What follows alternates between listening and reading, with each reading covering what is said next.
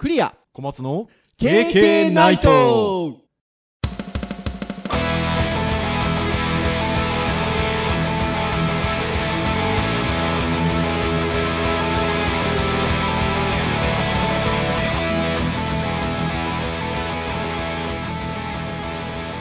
KK ナイトー、はい、ということで、第166回の配信となります。お届けをいたしますのはクリアと、はい、小松です。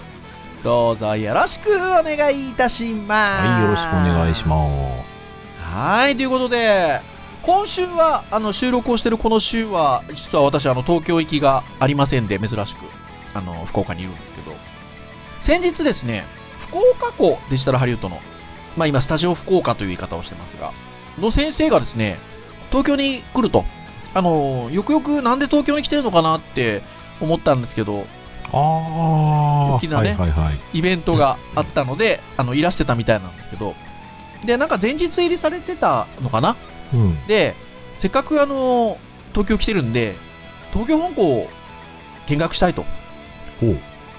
依頼があったわけですよ。はい。依頼と言いましょうか。お声掛けが。で、先生いますかと。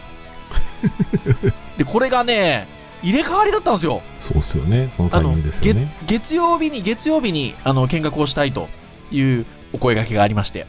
私がその月曜日の始発便で福岡に帰るということだったので、でもほらせっかくなんで。見てもらいたいじゃないですか。東京本校ね、スクールのスペースと大学のスペースとあるので、スタッフに頼みましたよ。誰かいませんかと、うん、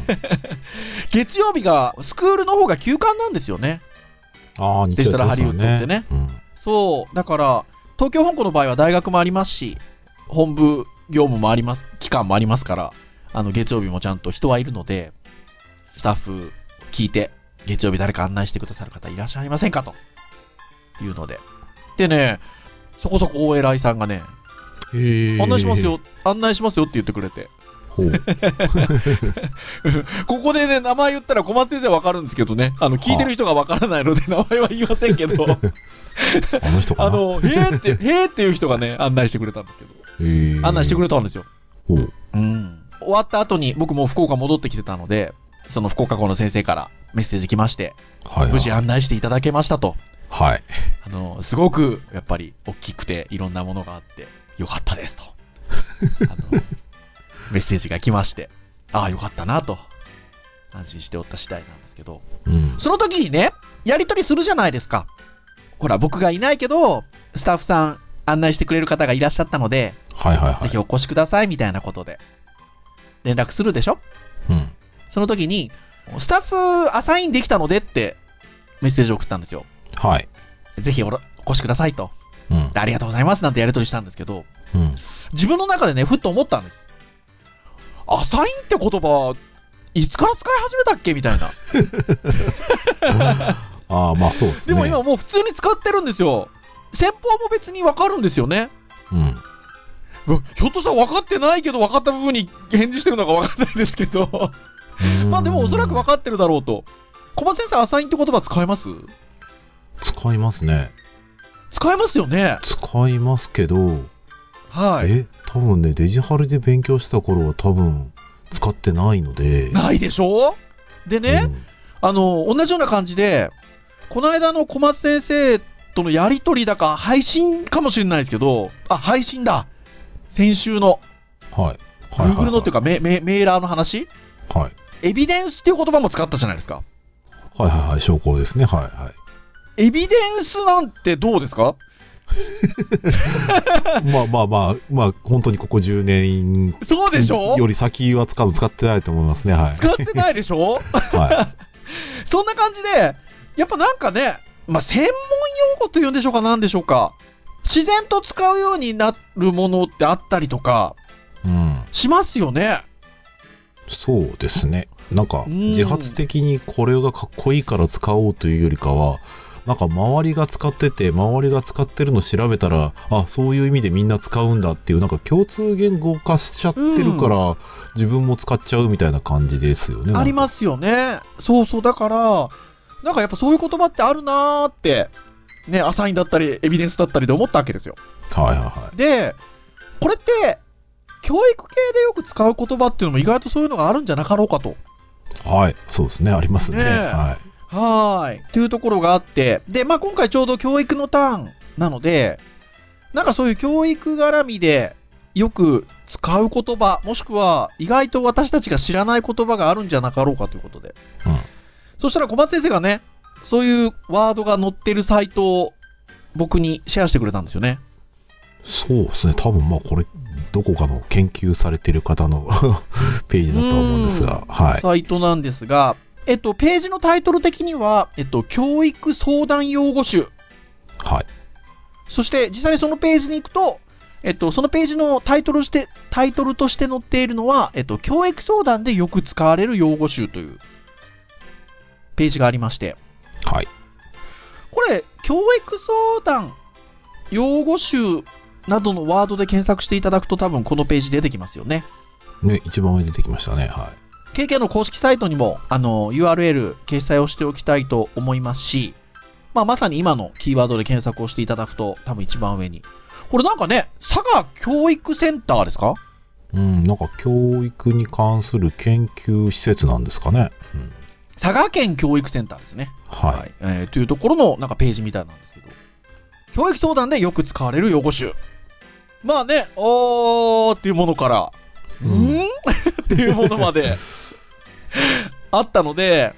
まあちょっとこのページに掲載されている用語、そんなめちゃくちゃあるわけでもないですよね。はい、そうですね。まあ適度な数の、はい、うん、適度な数の用語が紹介されているので、まあちょっとここで紹介されている用語をゆるくトークしていこうかと。今日そんな回にしようかなと。はい、思っておりますよ。はい。はい、ですので、まあぜひ皆さんもですね、ぜひまあこのページちょっとちらっとね見ていただきたいなと思いますし、へえそんな用語あんのかとか、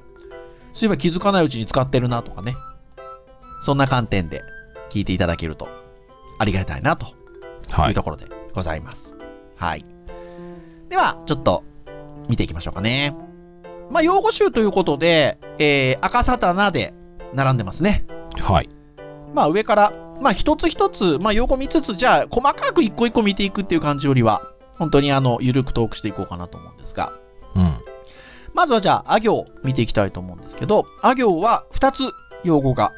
紹介されております。はい。1つ目、アサーショントレーニング。これはわかんないですね。アサーションの単語はね、聞いたことあるんですけど、何ですかって言われたら、僕説明は、この時はすぐできないですね。はい。できないですよね。まあだからどっちかというと使ってないかな。まあ相手の立場や権利を侵すことなく、自分の意見、感情、権利を抑圧せず適切に表現する行動のことをアサーションというらしいです。ね、なんかそれにだけ加えてアサーショントレーニングっていう感じで載ってるわけですよね。で、自己の感情や意見を相手を傷つけに表現できるようにトレーニングすること。あ、でも。確かにね、これはその教育の現場では大事ですよね。まあ、教える方も大事かもしれないですし、まあ、受講生さん、学生などなどがお互いにこうね、意見の出し合いをするとか、そういう場合に相手を傷つけずに表現できるようにするってことは大事ですもんね。そうですね、相手の立場になって考えるってことをまだしなきゃいけないっていうのと、まあ、そういったことで、まあ、逆になんですかね、人によってその感情の出し方だったりとか抑圧の仕方だったりとか、本当にそれ様々なので、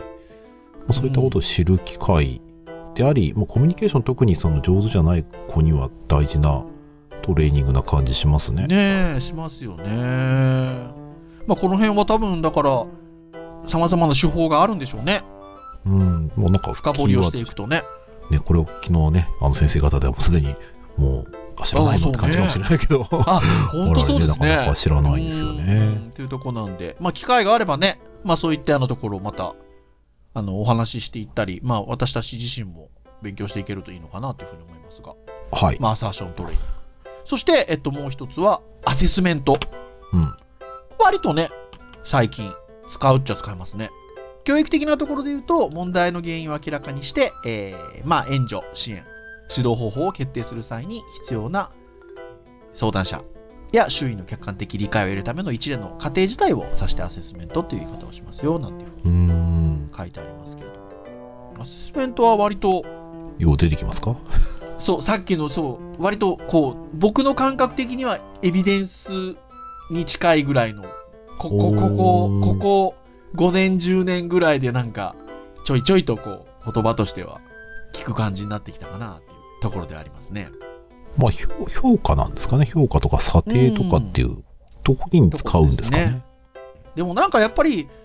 アセスメントも時々耳にはしますけど、かっちりちゃんとどういう意味かなっていうことを見たことはなかったかなって僕も思います。まあ、あ行に関してはあいうえおってあるんですけど、その2つだけでしたはい。そして家業なんですが、1、2、3、4、5、5つ用語が紹介されておりますが、これは QU でいいんでしょうね。 QU でしょうね、多分ね、家業なんでねなんかアンケートらしいですけどね。クエスチョネアユーティリティーズの略、ね、あ、ユーティリティ、河村茂雄氏が開発した心理テストと、うん、やる気のあるクラスを作るためのアンケート、それと居心地の良いクラスにするためのアンケートからできているということで、ほうほう、うん、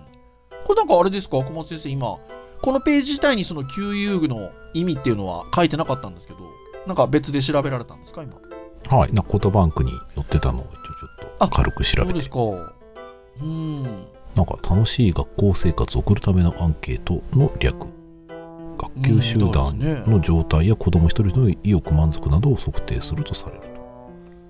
と、割とその小学校みたいなイメージなんですかね。ああ、どうなんでしょうね。どうなんでしょうね。でもなんかそういう雰囲気しますけどね、なんか。しますよね。まあね、私たちの周りと言いましょうか、まあ、IT ジャズの先生なんかでも小学校の先生なんかもいらっしゃったりしますが、ひょっとしたら小学校の先生なんかはよくよく知ってらっしゃるものかもしれないですよね。ね、なんかそれはそんな感じしますね。どちらかというと。ねとか、あとはね、以前の配信でも言いましたが、我々なんかね、先生になるぞっつって先生になってないのでその教育学部とかね、出てらっしゃる方とかは例えば知ってらっしゃったりするね、知らないのっていうぐらいまでねそうですね。でも初めて聞きました、私正直ここの用語集で見るまでは知りませんでしたね。聞いたことなかったですね。うん、こういうものもでも例えば仮にですよ、はい、小学生向けのものだったと仮定して、ちょっと僕が不勉強でよく存じ上げてないので、はい、なんですけど、ひょっとしたらね、私たちのその大学での授業とかにも活かせるものかもしれないですよね。ああ、そうですね。なんか全く当てはまる感じじゃないかもしれないですけど、なんかそういう、まあ、なんかそういう学級を作るためのものなので、ね、クラスっていうことですもんね。ゼミやってますからね。そうそう、まあ、そういうこと今ねまさに言おうとしたんですけど、ゼミとかだとね、ひょっとしたらなんか考え方なのか手法なのか、なんかそういうものがひょっとしたら活かせるものであるかもしれないですよね。まあさすがにね、ちょっと大学生相手だとそこまでなんかちょっと分析として極端な感じでなさそうな感じもするんですが、でも何かしら傾向であったりとか、その分析をする軸として、まあなんか勉強しておくと良さげな感じはありますね。しますよね。うん、そして、2番目に挙げてあるのが共感的人間理解。ほほうっていう感じですね。なんか一気に説明っぽい文章がありましたけど。すごいですよ。生徒指導の3機能の一つということで。ありのままの自分を語り共感的に理解し合う人間関係っていうことですね。この辺もなんかもう本当に教育学部とかね、出てたらなんか勉強するようなものっぽいですよね。なんでこの今ページにあるところでいうと教生徒指導の3機能は3つありますね、はい、おじゃあこの後に残り2つが出てくるわけですね。そうですね。あ、出てきますね作業で残り2つが出てきますねはい。なのでじゃあそこら辺も含めてこの辺は見ていきましょうか、はい。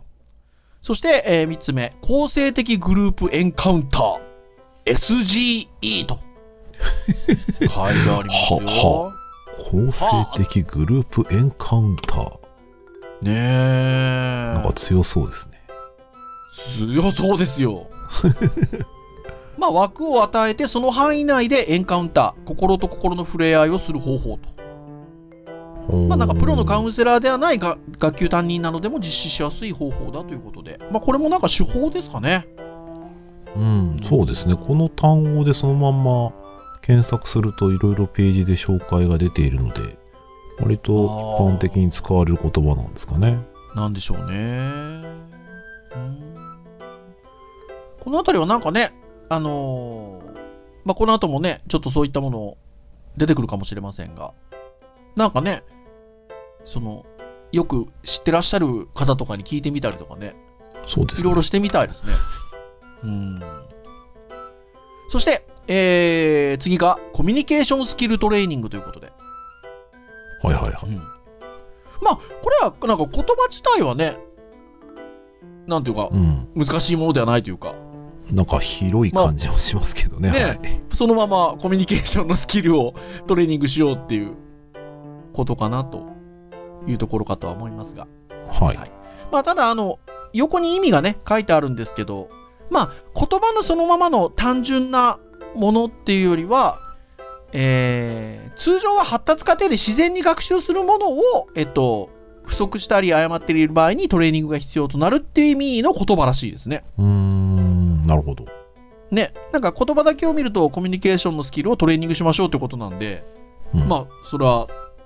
そうですねっていう捉え方ができますけど、なんか自然発達過程で自然に学習するものを、不足してたり誤っている場合にトレーニングしましょうっていうなんか言葉のようです、うん、はい、はい。そして、家業最後がコラージュかっこ両方コラージュ療法、うん、ということでね、コラージュの言葉はね、私どもね美術の技法の一つ で、ね、うん、みたいです。コラージュとは美術の技法の一つで切り貼り絵のことであるということで、これを心理療法に導入したものがコラージュ療法ということで、あれなんですね、そのいわゆる切り貼り絵のコラージュをなんかその心理的なものになぞらえてっていう療法なのかなと思ったら、まさにそのコラージュを使った療法なんですね。僕なんかで読んだことあるのでいうと箱庭療法っていうのは聞いたことあるんですけどね。ありますね。ありますあります。まあ、そういうなんか方法がまたコラージュにもあるんですね、きっと。みたいですね。なんかまあ、心理療法で、まあ、まさにコラージュをやって。まあ、言葉によるカウンセリングが難しい場合に、それを使うと。まあ、だから、コラージュされた結果を見て、心理的なところを見ていったりとか、まあ、心理療法なので、心理的なものを改善していくと言いましょうか。うん、っていうことなんでしょうね。まあ、そうでしょうね。だから、多分、作ったものに対しての、うん、まあ、それを通してのコミュニケーションだったり、それを、まあ、続けていく過程で、その、はい。良くなっているのか、まあ、もしくはちょっとこういった問題があるんじゃないかとか、まあ、そういう分析だったり、まあ、両方としても使えるでしょうね、きっとね。そうでしょうねということなんでしょう、うん、この辺も面白いですね、うん、そして作業ちょっといってみましょうか。はい、作業なんですがたくさんありますねたくさんあって、これなんでたくさんあるかっていうと、まあ、自分っていう字がね入った言葉がやっぱ作業になっちゃうので、まあ、結構それが大きいかなっていうところで言うと、一つ目が自己開示、まあ、教育の場ではよく使われる言葉かなというところで、まあ、教師自身がどのような人かを伝えることによって、児童生徒がほっとして自分のことを語りやすくなることを目的とすると。まあなんかあれかもしれないですね。ウェブの授業をやるときに、特に大学の授業なんかで1コマ分自己紹介を喋るのはそれに近いですか？ああ、なるほど。生い立ちや行動を身構えないで語ることであるってありますけど。自己開示やられてたんですね。ねえ。そして、自己決定。これ、来ましたよ。生徒指導の3機能の一つ。せっかくなんで、もう一個もう言っときましょうか。このページだと、その2つ下に、自己存在感。っていうのがあって、これ生徒指導の3機能の一つ。はいはいはい。はい。ということで、先ほどの共感的人間理解。自己決定。自己存在感。これが生徒指導の3機能みたいですよ。ああ、なるほどね。確かに大事ですね、これね。ねえ。その自己決定をさせるっていう、その、いうことを叩きなさいって話じゃなくて、自分で決めさせるだったり、まあ、あなたは大事ですよっていうことだったり、うん、まあ、それから、まあ、共感をするっていうところで、まあ、いろいろと自分を知ることなんでしょうね。より分かってもらうっていう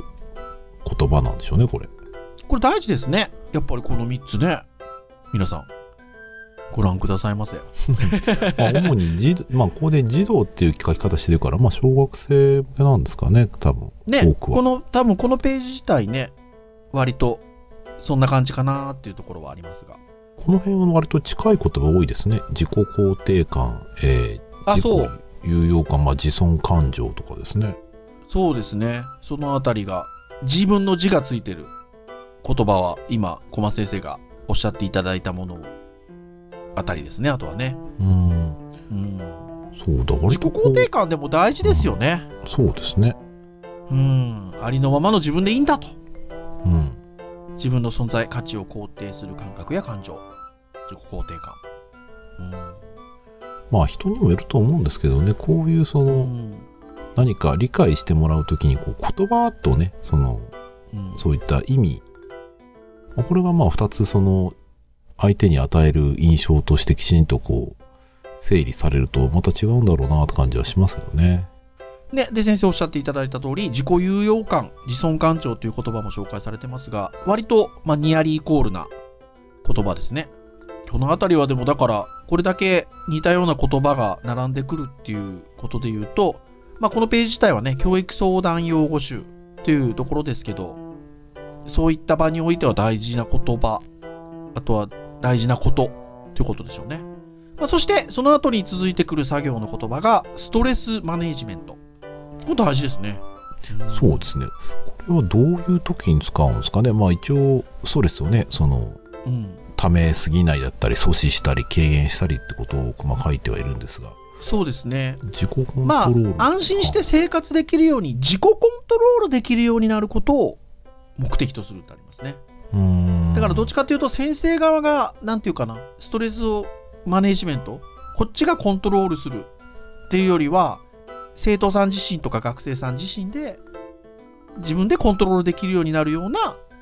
対策だったり指導するっていうような感じで使うんでしょうね。なるほどね。まあ、全てをなくすことではなくか。はい。そしてその下には生徒指導の3機能っていう、そのさっきのね、言葉自体の説明がありますので、これはちょっとね、置いておきますが、そして、セルフエスティーム。これはあれですね。なんか今日のなんかお題としてね、言葉知らないっていうやつに、今なんかこう用語的な感じでしたけど、自分を好きである、自分は大切である、自分に自信を持っているなどの自分の価値や有能さについての感覚や感情のことと、まあ自己肯定感、自尊感情と同義と書いてあります。セルフエスティームですか。エスティーム、まあ、セルフが自己ってことですからね。そして、ソーシャルスキルトレーニング。来ましたよ。さっきのコミュニケーションスキルトレーニングとなんていうかな、同じようなくくりっぽい気もしますが、まあ、ソーシャルスキルトレーニングとは、人付き合いを円滑に運ぶためのさまざまな行動のことと、まあ、特に学校教育では集団不適応問題の予防とか、うん、発達障害などの対人関係上の問題の援助などで導入されていると。そうか、まあ、うちの子なんかも、まあ、こういう名称ではないですけど、でもこう、はい、なんかトレーニング、まあ、してましたね。ああ、そうですか、うん、やっぱりなかなかでもちょっとこういろいろ、まあ、僕自身はねうん、普段昼間働いてるので、実はうちのね妻がやってますけど、はい、やっぱりこう聞いてるとやっぱりそういうことを受け入れられないやっぱ親御さんなんかだとね、こういうところのトレーニングになかなか勧められてもいけないみたいなところはねあるみたいで、そうなんかね自分の子供がこう発達障害であるとかね、その集団不適応であるっていうことを、はい、なかなか認められないところで、気持ち的にすごく分かるところもあるものの、うん、割とでも今こういう話聞いてるとだいぶ進んでるなって、うん、全員が全員同じ症状ってないものの、うん、確実にそういうトレーニングをすることで、まあ、うん、やっぱりいい方向に向かう子が、まあ、割と多い感じしますけどね、まあ、うちの子はね割とやってよかったなと思うので、こういうのはなんかそのいわゆるこうIT 的な話で言うと、ソーシャルっていうとやっぱ SNS とかあるじゃないですか。はいはいはい。あれもソーシャルじゃないですか。そうですね。うん。で、こう人付き合いを円滑に運ぶための様々な行動のことっていうことで、まあソーシャルスキルっていうことがここで定義されてるんですけど、はい。なんかまあこういうものってそういうこういわゆる直接的な人付き合いじゃなくて、この現代のこのインターネットを介したいわゆるソーシャル。うん、そういうとこにもなんか活かせるものってあるんですかね。ああ、どうなんでしょうね。どうでしょうね。なんか直接的にってことではなくても、なんかやっぱりそれこそ考え方とか。ああ、まあ共通する部分はあると思いますよ。結局その相手をね、おもんばかるであったりとかね、相手のことを思うっていうのが。で、特にそのネットワーク上のものって、はい、我々ね、もうここ20年近くお付き合いをしてるこうネット業界ではありますけど、はいはい、やっぱ相手が見えないことで割とこう気が大きくなる人がいたりとか、うん、伝え方が間違って伝わったりとかっていうのはよく見てしまっているので、うんうん、でも相手のことだったりね、伝わり方をちゃんとこう考えましょうっていうのは、うん、まあ多分、うん、ネットは情報が少ないから難しいんだろうなだったり、まあ相手に分からないから、まあだからやってしまうって人もいるだろうし、まあ、実際多分それがうまくいかない人はネットじゃなくてもやっぱりうまくいかないところだと思うので、うんうん、まあまあ一応そういう役に立つというか、まさにそれの内容っておそらくネットのそういうなんですかね、リテラシーに直結する気がしますけどね、うん、そうなんかね、そうだから、まあ、SNS と呼ばれるようなものって比較的その新しいものじゃないですか。うん、で、まあまあそうですね。じゃあそこをどう制御していくのかみたいなことってね、教育的な現場でも結構ねちょいちょいあるじゃないですか、はい、SNS にどう子どもたちをみたいなあるんですけど、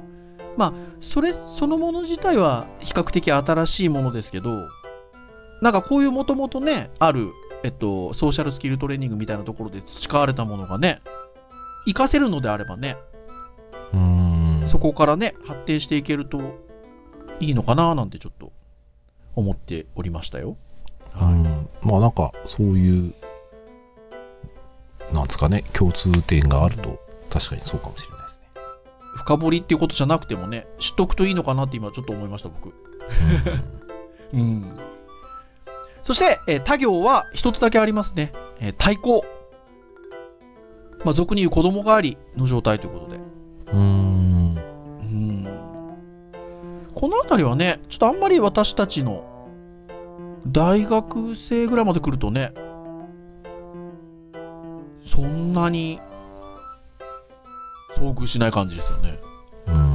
そうですね。対抗はどうなんでしょうね、まあ、何かその精神的な抑圧だったり精神的なこうなんか気持ちの部分でなんか自己防衛本能が働いたりとかそういう感じなんですかね。まあ、そしてむしろ意図的に対抗を深めさせて治癒への足がかりとする技法もあるということで、うん、心理療法ですね、うん、そこねということですよね、うん、そしてハ行ピアサポート、これね私たち実はね結構聞くんですよね聞いてたですかね。聞いてたそうそう。でも多分なんかもしれない。最近聞かないですよね、なんかね。そうですね。まあ、ピアサポート自体は仲間や同僚同士の社会的支援のことを言いますということで、はい、まあ、普段は教育される存在としての子どもたちが自分たち同士でも教え合い、助け合うような関係を持つようになることであるということで、はい、でどうなんでしょうね、これを聞きのリスナーの皆さんがピアサポートという言葉聞いたことあるのか、初めて聞くのかっていうのは分からないんですけど、はい、まあ、私どもが、まあ聞いたことがある、聞いていたっていう言い方をしたのはデジタルハリウッド大学のね、学内でピアサポーターか、うんうん、ピアサポートを行う学生ということで、ピアサポーター制度っていうんですかね、なんていうんでしょうね、ピアサポーターっていうのをね、うんうん、やってるんですよね、はい、まあ、まさにでもこういうことですよ、仲間や同僚同士の社会的支援ということで、まあ、例えば、デジタルハリウッド大学にはカフェテリアっていう学食ありますけど、じゃあ学食を使うときにね、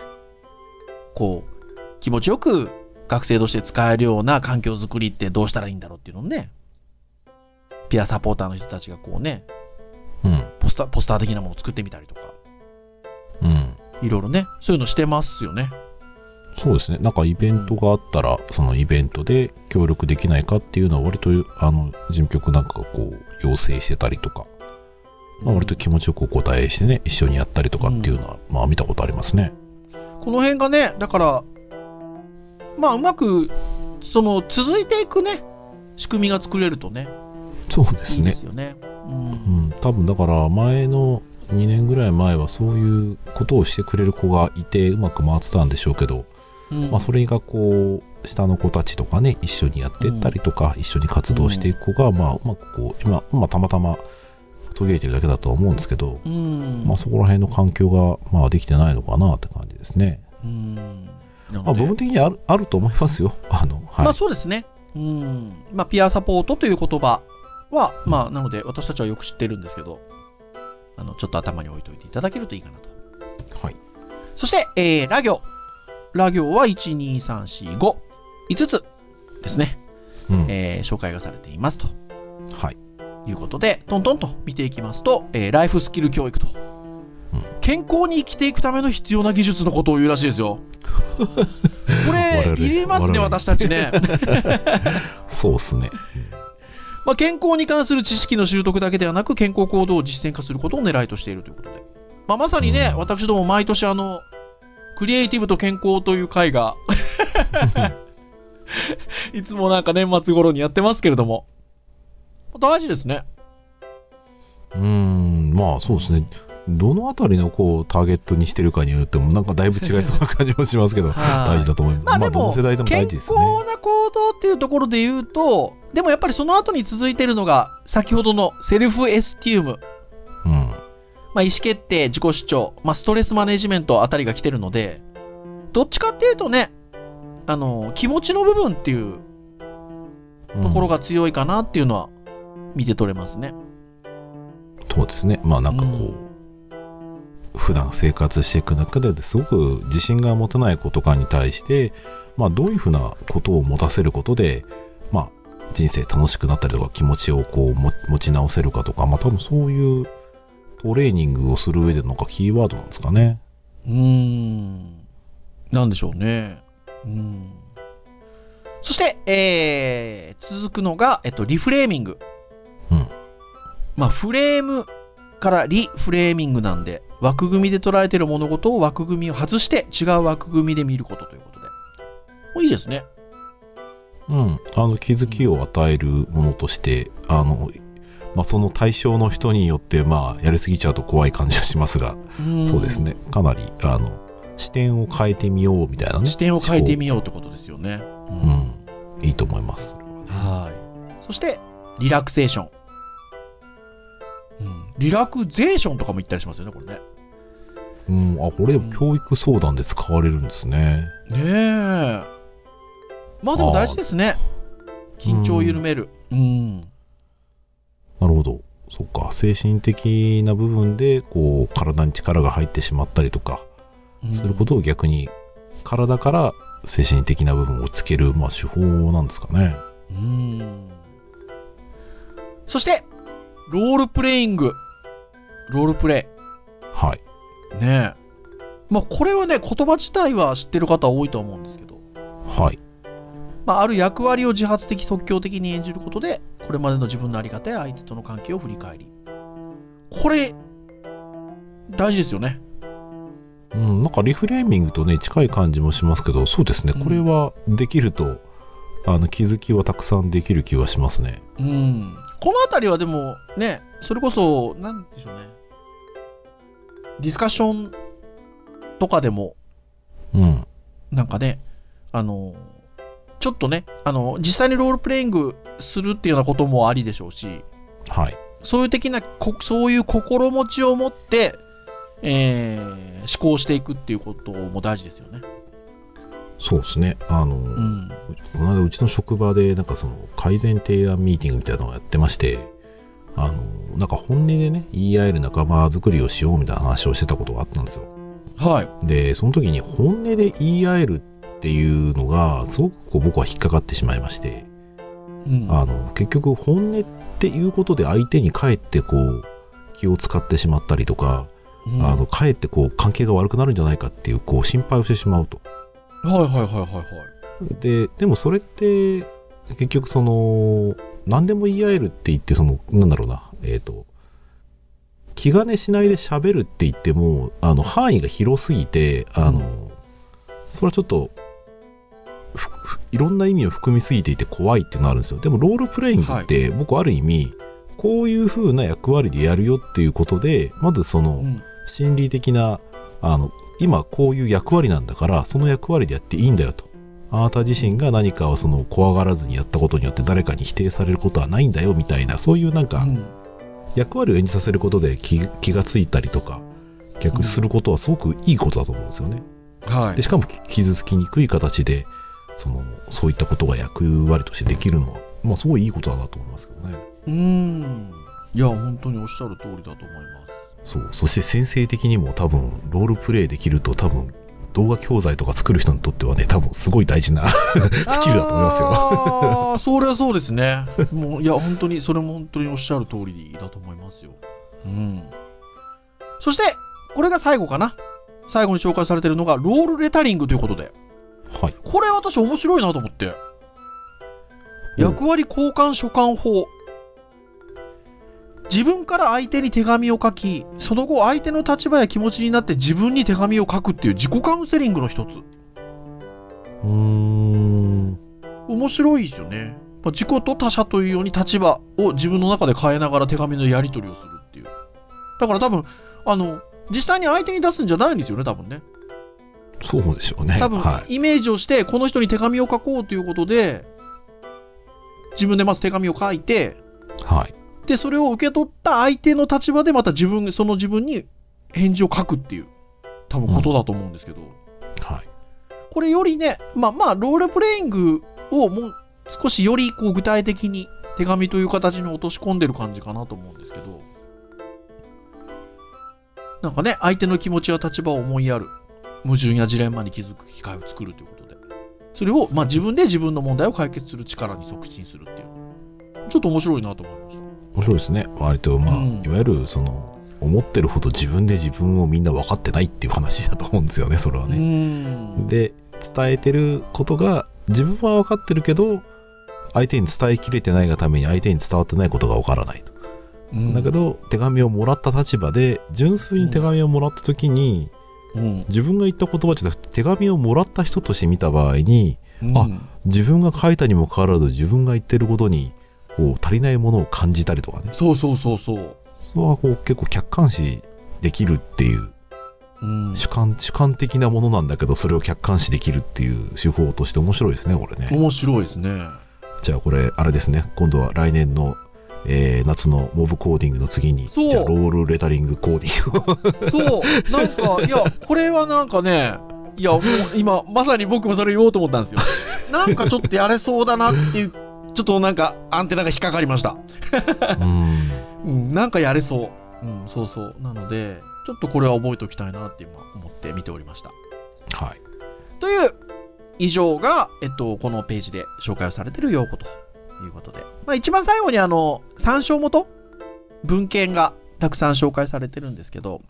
はい。まあ、割とやっぱりね、教育相談の用語っていうことで、まあ、カウンセリング系の書籍とかね、はい、そういったようなものから、こう、なんて言うんでしょう、ピックアップされているようなところがあるようですので、まあ、割とね、心理的なところだったりっていう単語がたくさん出てきてたかなというふうに思いますが、うん、まあね、知っていたもの、知らなかったもの、まあ、単語としては知ってるけど、あ、そういう意味合いがあるのねっていうようなもの、様々でしたね。うん、そうですね。うん、もう改めてもう小学校、中学校の先生ってそういうね、感情的な部分だったりとかをやっぱり、うん、ちゃんとね、考えてあげなきゃね、大変だなと思いますね。いやー、ね、大変だなと思います。うん。まあで、ね、そういった大変な思いをして、ご指導をくださった、ね、若い皆さんが、まあ数年後に大学というところに進んでこられるということで。まあ、なので、まあより、まあそういうことも私たちも勉強しつつ、なんかやっていきたいなというふうに、うん、まあ言葉、単純に言葉を知るっていうこともそうですけど、気持ちもちょっとそういうふうに思いましたね、今回。そうですね。はい、これ見てて僕なんかやっぱすごく思うのは、はい、ああ、きっと同じことをなんか、この子のためにこれをしてあげたいっていう行動そのものがある観点にとってはすごくプラスで、はい、ある観点にとってはすごくマイナスなことってあるんだろうなっていうのをこうすごく感じさせる内容でしたね。いや、本当そうですね。だなと思いました。はい。聞いてた皆さん、リスナーの皆さんいかがでしたでしょうか。はい。ああ、なんか割としっとりと今日は進みましたね。そうですね。はい。ということで。まあ今日は以上といたしましょうかね。はい。はい、KK ナイトは毎週木曜日に配信をいたしております。公式サイトアクセスをしていただけますと、もう直接プレイヤーがございますので、その場で聞いていただけます。まあ、ただ iTunes ストアなどの購読登録サービス登録をしていただけますと、自動的に端末にデータダウンロードがされますので、配信されたタイミングでお好きな、ところで聞いていただけるというところでございます。はい。というところで以上なんですが、実はね、今週あることが今この私たちこの喋っていた間に起こってるんですよね。わ、もう多分達成できてますね。まあ、来週またそれについては言及しますけど、実はちょっと今週は記念すべき配信会に皆さん聞いていただいている間になっております。はい。ということで、はい、そのあたりは次回167回の配信で。ちょっとお話をさせていただきたいなと思っております。はい。はい、ということで以上お届けをいたしましたのはクリアと、はい、小松でした。それでは次回167回でお会いいたしましょう。皆さん、さようなら。さようなら。